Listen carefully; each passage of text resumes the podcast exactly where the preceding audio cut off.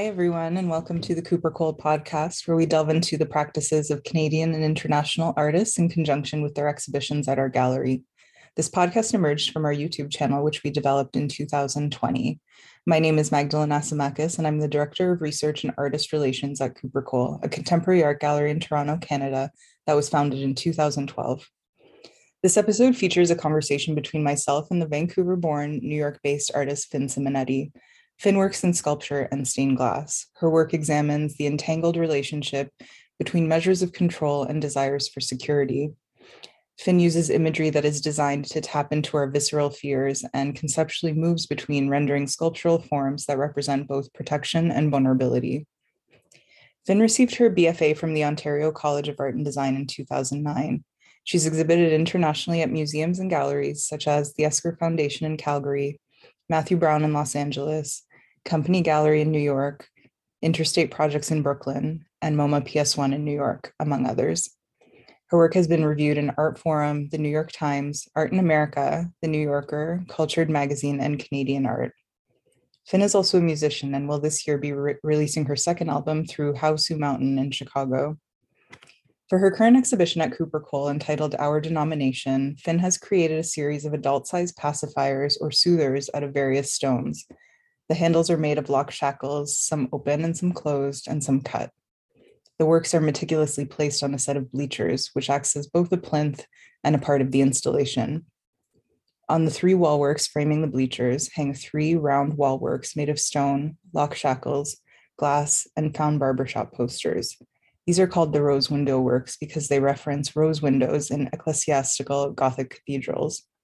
We are recording this interview in conjunction with this exhibition currently on view at Cooper Cole in our West Gallery until April 16th, 2022.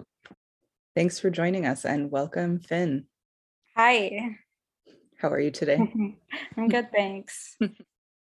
There's so much to unpack with these works, but maybe the best place to start is to speak about the objects themselves. Um, you work with really difficult materials, predominantly stone and stained glass. Um, so, can you tell us a bit about you know how you came to working with these materials and um, the process of making these works. I'm, I'm, i mean, I'm also interested in the um, selection of stone as well because you've used stones from you know different countries and chosen them very specifically. So maybe you can get into that a little bit as well.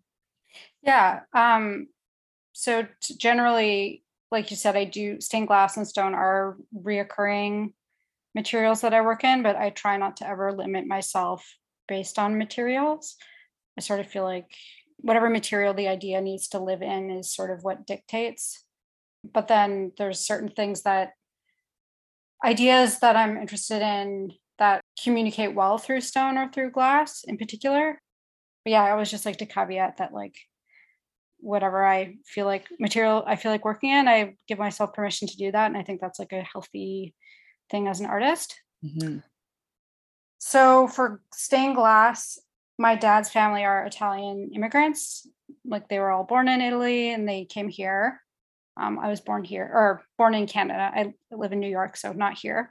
Um, and um, they, my dad's family, a lot of them worked in glass and in stained glass, like as a trade in Italy, and they brought that over with them um, and continued to work in that material sort of I, I mean, yes, artistically, but mostly in a, yeah, a, as a trade more than anything, a decorative trade. Mm-hmm. So I apprenticed under my uncle, who's a stained glass craftsman, and having not grown up with my dad's family and being estranged from that, from my dad and that side of the family and their culture, uh, stained glass was sort of an entry point into connecting with that side of my family, the heritage culture um, through this material and that definitely has informed the work I make in stained glass. I mean, not all of it, but I think we'll get into some of the themes that reoccur in my work, and some of that does come out of, yeah, my my relationship to religion. Because a lot of my dad's my dad's side of the family, they're you know traditional Roman Catholic Italian. Their glass work is predominantly for cathedrals and churches. It's very like ecclesiastical, it's very specific aesthetic. So yeah, anyways, I'll come back into that. But so that's sort of glass. And then stone, I'm self-taught as a stone carver. Oh wow, I didn't know that. It's amazing.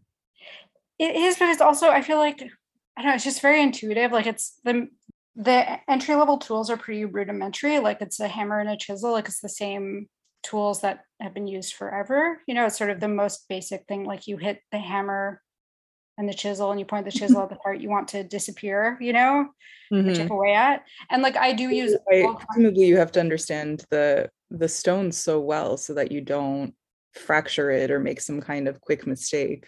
Yeah. And I definitely make a lot of mistakes and it's like a learning process. But I feel like in terms of being a self-taught thing, like you can kind of well, I don't know. I found that I was sort of able to figure mm-hmm. it out. And I do now also use all types of contemporary tools and like angle grinders, sawzall, orbital sander, all types of things that I mix with the traditional tools because there's things that the traditional hand tools do better than, you know, whatever power tools. So yeah, how I got into stone. So uh, again, more family history. So my dad carved stone as, as an artist and throughout my dad's family also there's a lot of stone carving but not as a trade more as um, whatever they're italian they just like carve stone. Um, and um, my dad died in 2016 and as an only child like it was my job to clean his house and get his affairs in order. Okay. and his house was just like filled with all his stone carvings that he'd made. I'd sort of had it in the back of my head for a while that i wanted to work in stone and then cleaning out his house and sort of spending a lot of time with his stuff and his work sort of gave me a sense of urgency about carving stone. And i think and he was also self-taught as a stone carver. And so i think i use like teaching myself to carve stone as like a way to grieve which also informed certainly like the first couple of years of my stone carving in terms of like the content i made.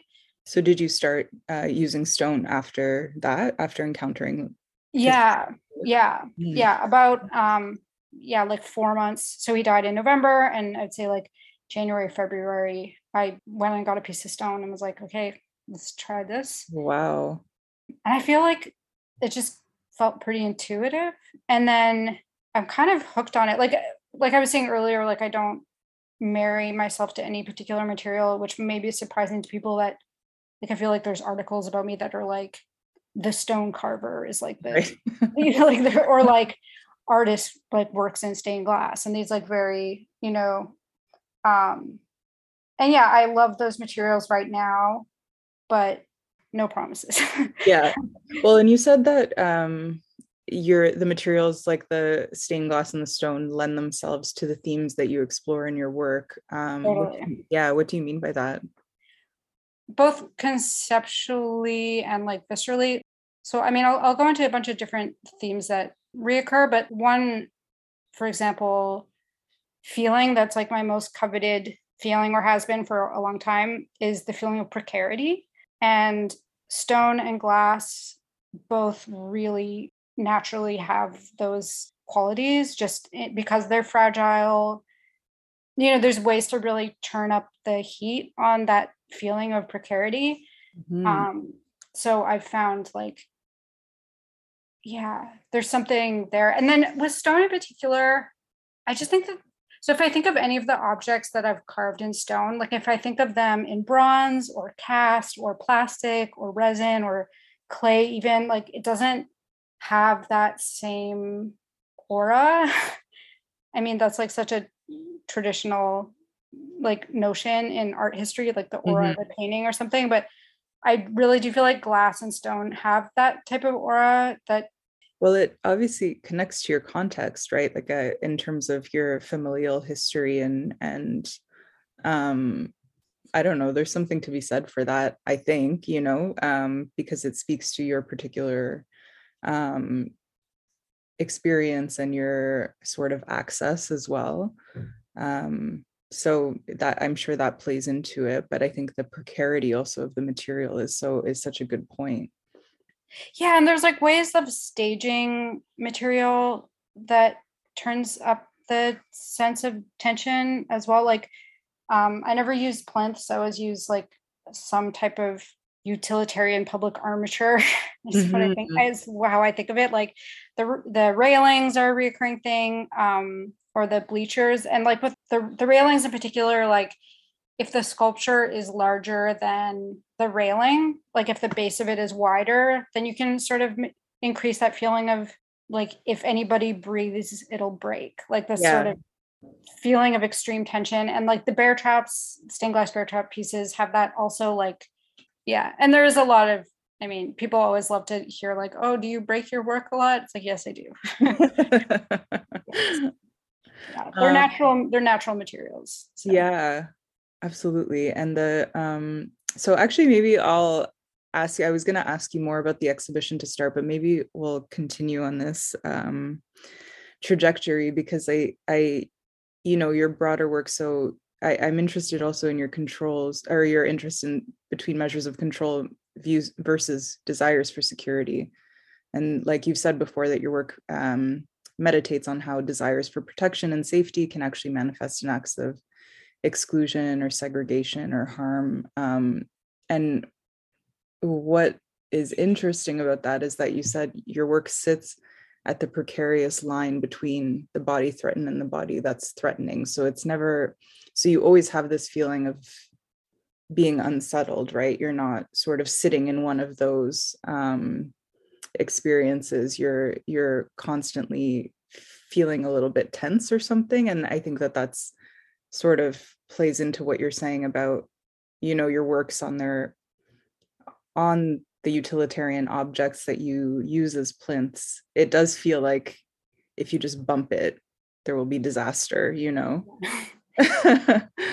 yeah, the, the like slippage between control and security is yeah like a reoccurring area of interest for me like for the show at cooper cole that's up right now our denomination one of the main things that I was interested in is the notion of in group and how, because coping mechanisms in, in general are sort of a reoccurring interest of mine and like the ways that those are formed and the implications of them. And um, I started to think about how the idea of being on the inside or outside of an in group is itself a coping mechanism. So, like, mm. your religious affiliation or your or your team or yeah political affiliation or nationality. Like there's all these layers of borders that we draw around ourselves to insulate ourselves. And so seeing the sort of double edge of that like a mental security blanket that like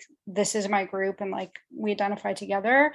Mm-hmm. um and the sort of idea of like group think that comes with that. But then the flip side of that being like i think that's i mean not to go extreme but that's like how genocide is perpetrated. Yeah and the in, insider outsider that that violence is most easily committed against those that you think of as outside of your in group um, mm-hmm. and is that why you included the bleachers as a as a uh, plinth?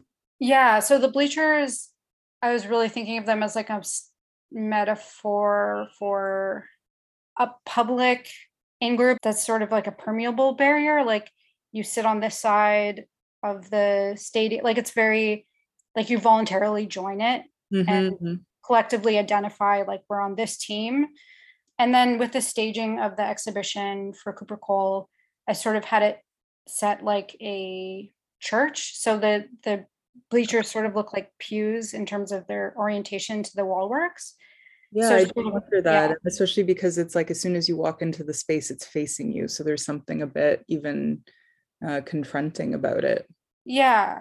I just sort of visually like pews and bleachers, like mm-hmm. there's obviously a similarity. Um, and they're both, yeah, like publicly self-selecting mm-hmm. in groups that you can be a part of. And sports are an ongoing fascination of mine. And it in terms of sort of the psychology of how we think about sports and like what it means culturally, even though it's right. very alien to me. Uh, yeah. So, like, it's not my, it's not like my like hobby interest or something, but um well, and you've said it kind of coming off of that, you've said that mise en scène is very important to you when creating an exhibition and um, you were really involved in the spatial aspect of it of our denomination so um, it, so it's interesting to hear some insight into how you approach that installation and how everything was placed and um yeah maybe you can speak a bit more about that or even the um placement of the uh uh pacifiers on the bleacher as well. Yeah i always approach a solo show sort of i think of them like cinematically in the sense of it being like a contained world that has its own like logic and bracketed narrative in a way um i think previously i've talked about how i stage exhibitions sort of like or think about the work in an exhibition like an essay or a poem like it's not just a collection of recent work put together it's i really give a lot of thought into yeah this like cinematically contained world. And there's overlap from one to the other from one show to the other but um i think i don't i mean i have a bit of a film background. I did two years in at york in film um which is funny because i'm not like i don't like movies and i'm like the only person in the world who doesn't like, like movies? Yeah it's very alien. I'm not trying to be an edge lord i just, just like don't have the attention span but um but like I feel like the thing that I, I I did absorb some methodologies from film school that I carry with me, and that being one of them, and thinking about the architecture of a space. And I guess that comes in with the railings as a reoccurring thing that I use um, as a way to sort of control the viewer's movement through the space. um so the ro- the rose window works um in the exhibition you have three uh and they reference rose windows in ecclesiastical gothic architecture um but then except in your works where where like what would be the tracery is actually much thicker and heavier and in place of saints um, or apostles. You've included found images of men from barbershops or barbershop posters. Um yeah can you speak a bit about the concept uh, behind these works and how you brought them together? So with the rose window pieces, they sort of came through experimentation and thinking about churches as sort of a site that cue deep internal processes that then like communion with metaphysical ideas of death and the afterlife and people of the past. And it's i sort of i have this recurring sort of sentiment in my work that like religion as an entry point into magical thinking. Mhm. and with that i'm thinking about how it's like the most normative way in which we enter into those ideas. Yeah and like a, a i guess a physical space that allows you to enter into that yeah like the church itself being a place of like cues like this is this physical space where when you cross that threshold it's a sort of a different mindset and and it's like a yeah and i uh, does that connect with i mean i know you don't have um we have another work at the gallery that's not part of the show but it's like you you know you think about um contact like physical contact between the body um for instance like touching an object for blessing or for good luck um you sort of will sometimes polish areas to to insinuate a touch um totally that connect with uh Yeah, I think you're talking. So you're referring to a shovel sculpture that I did that had um I selectively high did a high polish. Yeah So when you do high polish on stone, the surface like it literally looks like glass or it looks wet. It's Mhm. really amazing, and there's no like varnish or anything on that. That's just from polishing. because it And looks like it makes it okay for me to touch it even though i know i can't you're allowed to. um yeah so there's um you know sculptures usually in ecclesiastical settings where there'll be one portion of the sculpture that's highly polished from people touching it for good luck and there's this sort of like ritual. And there's also like an aspect to um in terms of like thinking of a church of of sanctuary right? Which probably plays into your work uh, more more broadly in terms of uh, security or um protection. Totally. Yeah that really comes up in the stained glass doghouse pieces so i have a series they're like oversized dog i mean it's like this a dog house for like a great dane they're pretty big yeah Um, and there's sort of a mix between a church and a doghouse. And the stained glass pattern usually has a fence in it. So again, thinking about borders and enclosures. And yeah, that sort of slippage between like sanctuary and subjugation Mm. um, that when you're containing something, you're invariably keeping something out, and the sort of potential like violence of that. Yeah, absolutely. Um, and so is that I, I assume that's where the title our denomination came from. Is that sort of what you were thinking about? Well, yeah. So with the the the interest in in groups and their sort of utility socially, our denomination, yeah, being like a self-selecting um, in group, hmm and by, by saying our denomination, I'm saying claiming it as as mine and yours and not Yeah. other people's is sort of there's like comfort in that. A Yeah. safety or something. Mhm. Yeah.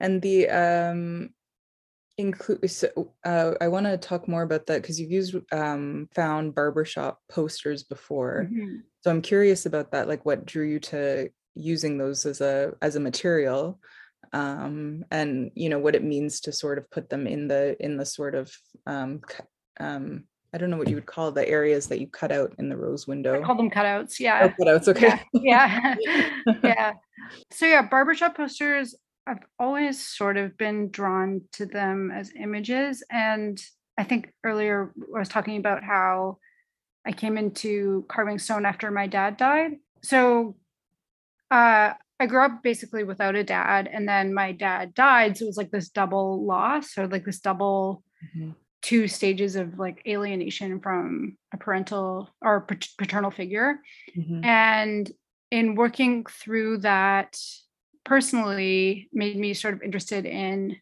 alienation in relationship to masculinity and the barbershop posters felt like the perfect vehicle for that so they i mean they're these sort of stock images of men that they're personal images because they're portraits but they're also not meant to be um they're they're utilitarian like they're just really showing off a haircut Mhm. um, so there's a sort of mix between those those two things, and most barbershop posters, like out in the real world, which are the ones that I mean, all the posters they use are sourced from actual locations. Um, you know, they get faded in the sun and they turn that sort of soft blue, Mhm. and there's sort of just a feeling of obsolescence or not like neglect viscerally to me and also i think like male barbershops are a space for men and so for me as like that's not a space where there's anything for me in the, like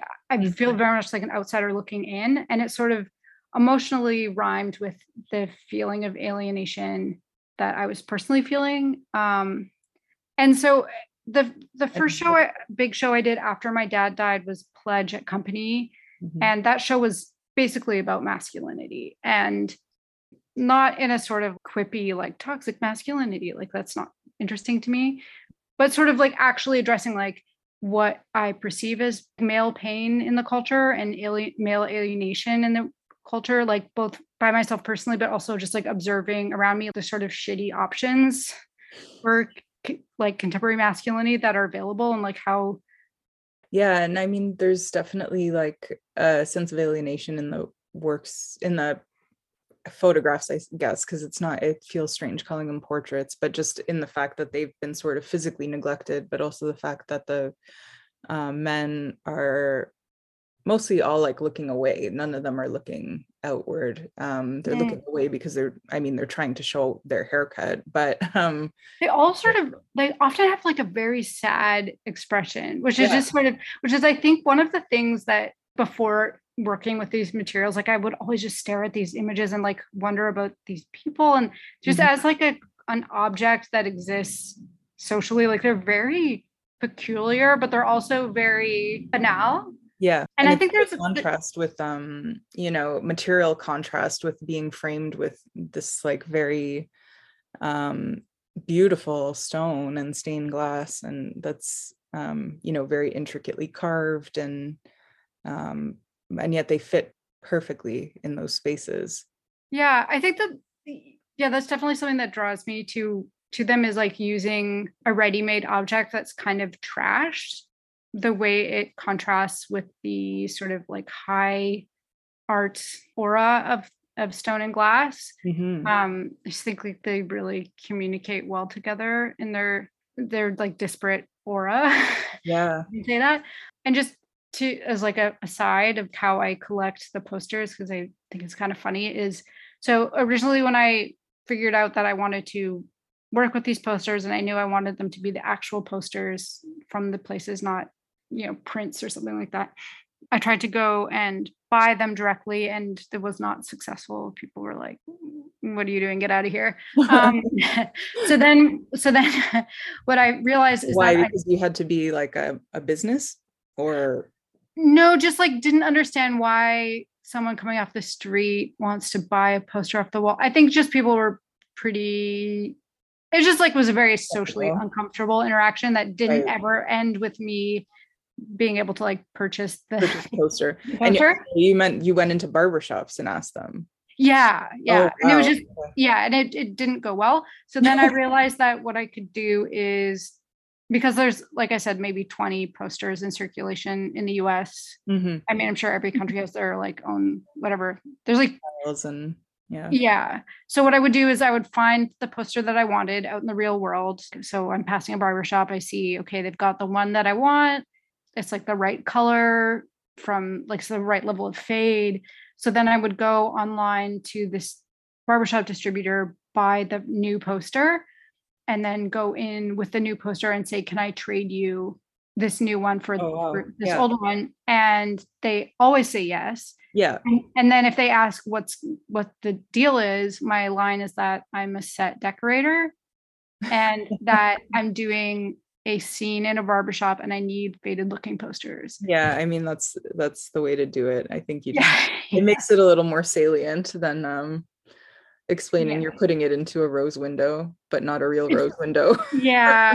I mean, it just, it's not like legible. no. So I found that that's really worked. And it's sort of like a funny part of my practice is this little song and dance to get these posters. Yeah. Um, I mean it's win-win in that case. Yeah, yeah, and then they get the new, and then I, um, it's funny because there's a barbershop sort of near our studio that I've done this sort of swap, Mhm. and then a couple years later, I traded it again. Like I, I traded up the one that I traded them because it had fa- faded in the two years. Yeah, See you in another two years. yeah, very normal. um okay i let's talk about the pacifiers um Mhm. so these are uh sculptures they're life-size pacifiers if they were made for adults so they're larger than a baby pacifier um and you you know similar to the rose windows you did them in various stones um so there's a, a very obvious contrast from the softness of a baby pacifier and i i definitely get a visceral response looking at them and just imagine imagining them breaking my teeth. Um and this sense of moving between you know protection and vulnerability um as a theme really comes up i think in these sculptures.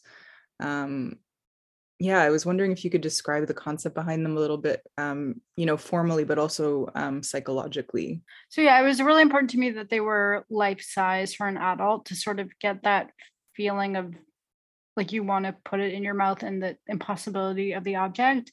And just in terms of previous work that I think this ties in with for Pledge at company, I did some stone earplugs that were life size.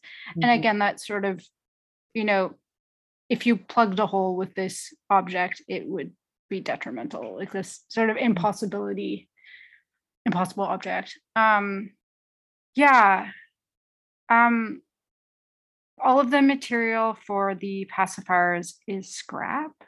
And actually all the same with the rose windows for the show this entire show was made with scrap stone. Oh wow. Um yeah like the the wall works are all offcuts from countertops. Okay. So I go to the stone yard where they dump the materials. And actually like the pink rose window, so it's split down the middle. And that I mean, I'm very happy with that. And that choice is going to be something that I reuse, but that was originally just because it was in two parts. And I really liked the color of that stone. yeah it's amazing And it was just that I didn't have enough to make a full rose window. So then I had to sort of solve that by making this sort of rupture in the middle. But that's sort of, I mean, I love that. I think it's one of the most, you know, it's a really interesting aspect of the work. totally. I feel like sometimes limitations in your materials are, I mean, it's what makes you think creatively Mhm. and find solutions that you wouldn't otherwise come to. And so the bases of the pacifiers, they sort of uh, sort of two poles of how sorry, I'm, I'm visually doing a thing with my hands. Like on one side, there's there's um pacifiers that look uh, my pacifier sculptures that look literally like pacifiers and they're pretty sort of verbatim objects. And then on the other side, they get very abstracted, and the base of the pacifier looks like a quatrefoil or a trifoil that is the same size and dimensions as the cutouts from the rose windows. So there's a rhyming between the pacifiers and the rose windows, and this sort of idea that they're either plugged into the holes in the tracery or they're pulled out of. And with the black rose window in particular, the quatrefoils and trifoils that are put in are there's chipping around them. So there's this sort of, I think, narratively, this idea of that, that the shapes are like smashed into it. Yeah, I really get that sense. It feels like there was a lot of force and like sort of slamming them into the rose window. Yeah, the chipping sort of like gives like a like an indexical action mark. Like this is Mhm. where this movement happened. And the um the sort of handle, I guess, if you would call it that, of the Mhm. pacifier is um like a, a padlock shackle. Right. Yeah. And in terms of thinking, so the the reason for that being like again the theme of security and the pacifier is the security, the self-soothing object, and the lock. I mean, locks and lock shackles have been sort of a reoccurring image or idea in my work, and the sort of I mean, yes, security, but also as a demarcation of private property hmm um, that you see in in public. So a bike that's locked up, or a business, or a gate. And with my mind frame in terms of my work, like thinking about that demarcation is kind of a violent act. Yeah. For example, like there's a park, and I've, I've talked about this before. There's a park in Manhattan. It's just like north of Union Square, and it's so beautiful. It has beautiful flowers and benches and trees, Yeah. walkways, and it's Oh, gated private one. What's it's it called private. Yeah, yeah, it's a private park, and if you live in the real estate around the park, you have you have a key that lets you into the park. Yeah, it's wild. It's really wild. concept. Yeah. It's so wild, and it's I mean, there's it's like a hom- very homeless people area. around. It's a super expensive area, so the only Yeah. people that have it are these rich people that live in these apartment buildings, and on the sidewalk right outside of it, there's yeah, there's homeless people, and there's garbage, and there's The real world. Like it- a real world yeah and it's this so the lock on that gate in particular signifies my like aside from the security thing that the thing was saying like public private property delineation like that is and the vi- the potential violence of that and that's not even political i mean boundaries, you know, and just um yeah. really like there is that you know what you were saying of like in group like that's so like is, what is the better example of that of just like turning so inwards and so private um with yeah. people who are you know quote unquote like you yeah totally. Yeah. and then uh, but some of them are um in your sculptures some of them are um cut and open Totally. and like some of them are even like you know attach attach attached to the rose windows like you really just inserted them. Yeah. it has a it gives it appears that way. Yeah so it was important for me in both the pacifiers and the rose windows to have the locks in various states like locked unlocked and cut. Hmm and I think but the the cut lock is just sort of to me like signals the fallibility of that boundary. hmm Like a lock is sort of a placeholder. And if I'm thinking of a lock as a metaphor for security or this delineation of public private, these are socially agreed upon, you know, they're they're socially constructed. hmm And in that there are permeable and fallible. And showing the lock that's been cracked, I think sort of signals that that the protection is really only a placeholder. And like, so for example, in previous works of mine, I've used home security stickers. hmm Um, and I think that that does the same thing of like you're signaling safety. Like, for example, for those pieces with the, the stickers, I ordered them online Mhm. And so you can just buy them online and put them in your window and it does the Not thing. have a security system. No, I have this right. Like it's it's it's about signaling versus the real like Yeah, yeah. and I think that that points to how these things are socially constructed. Yeah, absolutely. And it's um, you know, I think when I think of the pacifier as well, I guess, and uh, you know, that we also sometimes call them soothers, you know, this idea Yeah. of of soothing um a sort of crying or anxiety or, you know, discomfort. Um, you know, is also like to silence a baby, you know, to silence or to, in Yeah. the case of your sculptures, to silence an adult. Um, Yeah. you know whether that's a you know politically motivated or otherwise is, is not um my point but just in terms of um yeah this idea of signaling you know create putting something as a placeholder for actual comfort. Right. Yeah, like the baby cries when it's hungry or it wants its mother and this sort of yeah, it holds it off. It, yeah, it you know, delays and yeah um exactly.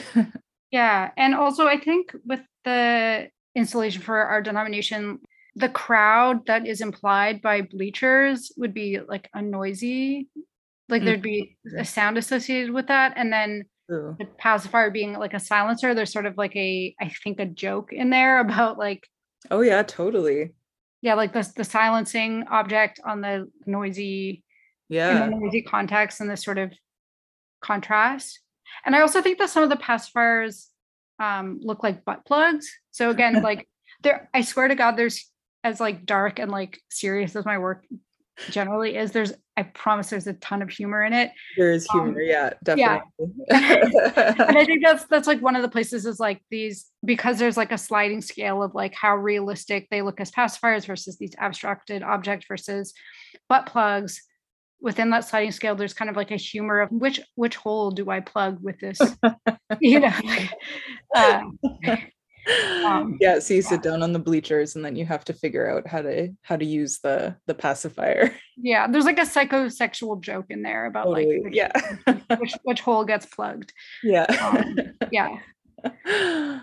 Um well yeah and that's sort of like sitting in between you know definitions is like it sort of goes back to what we were saying earlier about just um precarity and sort of sitting on a line between something um and i remember uh, one time you said um that your work uh, negates escapism and that it doesn't you know seek to define a resolution um as much as um you want to sort of question the possibility of of true sanctuary or true protection um, and there's always this sort of um, as a result a sort of oscillation that occurs between um, understandings of of sanctuary or you know security or you know any eh, sort of vulnerability um, and uh, i don't know i'm curious to hear you hugh say a little bit about that.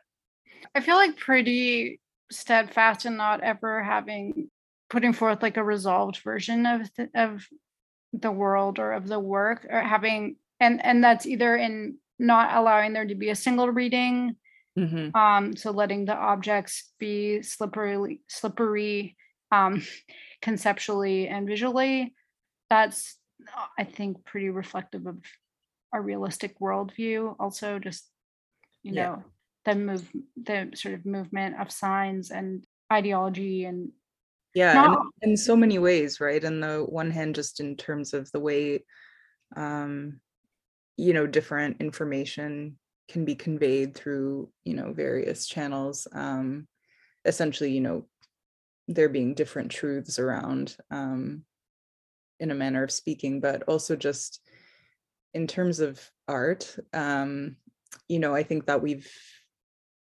not to be too art history but you know art history has taught us that um you know one this symbolizes this and that means this and that's the story Yeah. um and that there's no it, like it's this or that there's no in between yeah um, and i think that moving you know sort of resisting that in work is is very hard because we're still sort of trained to think that way even though contemporary art is very different um but I think, you know, s- sort of being in between definitions or in between sort of understandings is a very difficult but powerful place to be. Yeah. I think we're like pretty comfortable with there's no there's not like a didactic reading of hmm of anything. Um yeah, it's fun like I mean, I don't get asked this anymore, thank God, but I used to get asked a lot like if my work was feminist. And it's just like Right.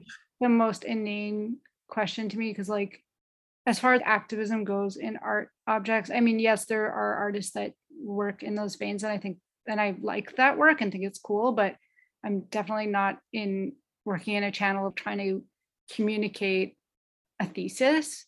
Right. I'm just way more interested in just like making mucky signs. Yeah. um agreed. Well, um I'm gonna ask a last question that I Yes. like to ask. Um, what are you reading these days? Are there any like text or audio that contributed to your thinking um, with our denomination?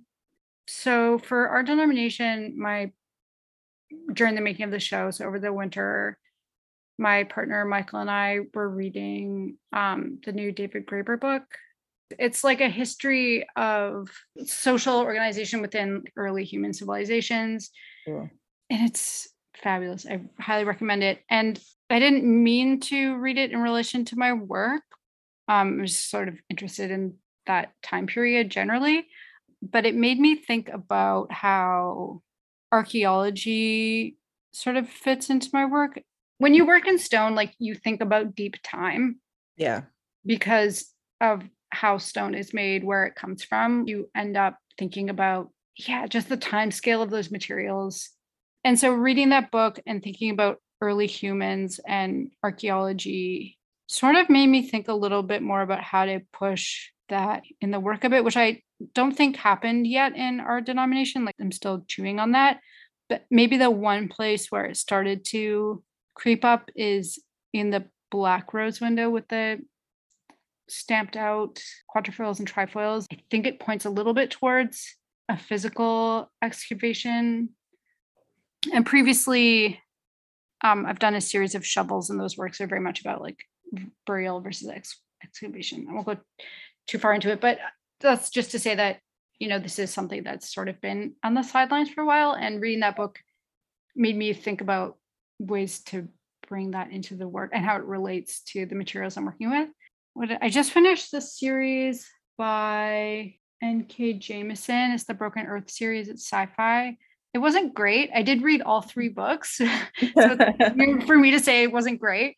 Um, I obviously enjoyed it enough to read like the whole series. Yeah, I don't know. I read a lot, so That's life. great. No, it's such a good point about archaeology. I um I guess it is natural to think about that when you're working with these super old materials that Yeah, developed over time. Um, it's hard to avoid thinking about that. Um, yeah. yeah. I guess It's really insane. Stone is it's basically a core sample. Mhm. and just the variation in terms of color and texture in different parts of the world. Yeah, because you have you've used stones from different parts of Europe and the States, and they all look so different. So different. Yeah. Yeah, like calcite, for example, is the orange stone that I'm obsessed with. It's only mined in Utah, Mhm. and the color comes from like crushed bugs. The that yellowy one. Yeah. Oh wow. Yeah, that one is so incredible. I can't believe it's Yeah. natural. I know. There's so many stones that I like I really lose my mind about. Yeah. Yeah. And then just the like act of excavating it from like deep within the earth Mhm. you know i don't know there's a lot there and you know stone is i mean it's all millions and millions of years old it's it's made through extreme heat and pressure i mean marble is the the process of how marble is created is wild just in terms of the temperature and the pressure that's required to produce it Mhm. yeah it's really cool Well, I think yeah, archaeology and stones. Maybe that's our next talk together.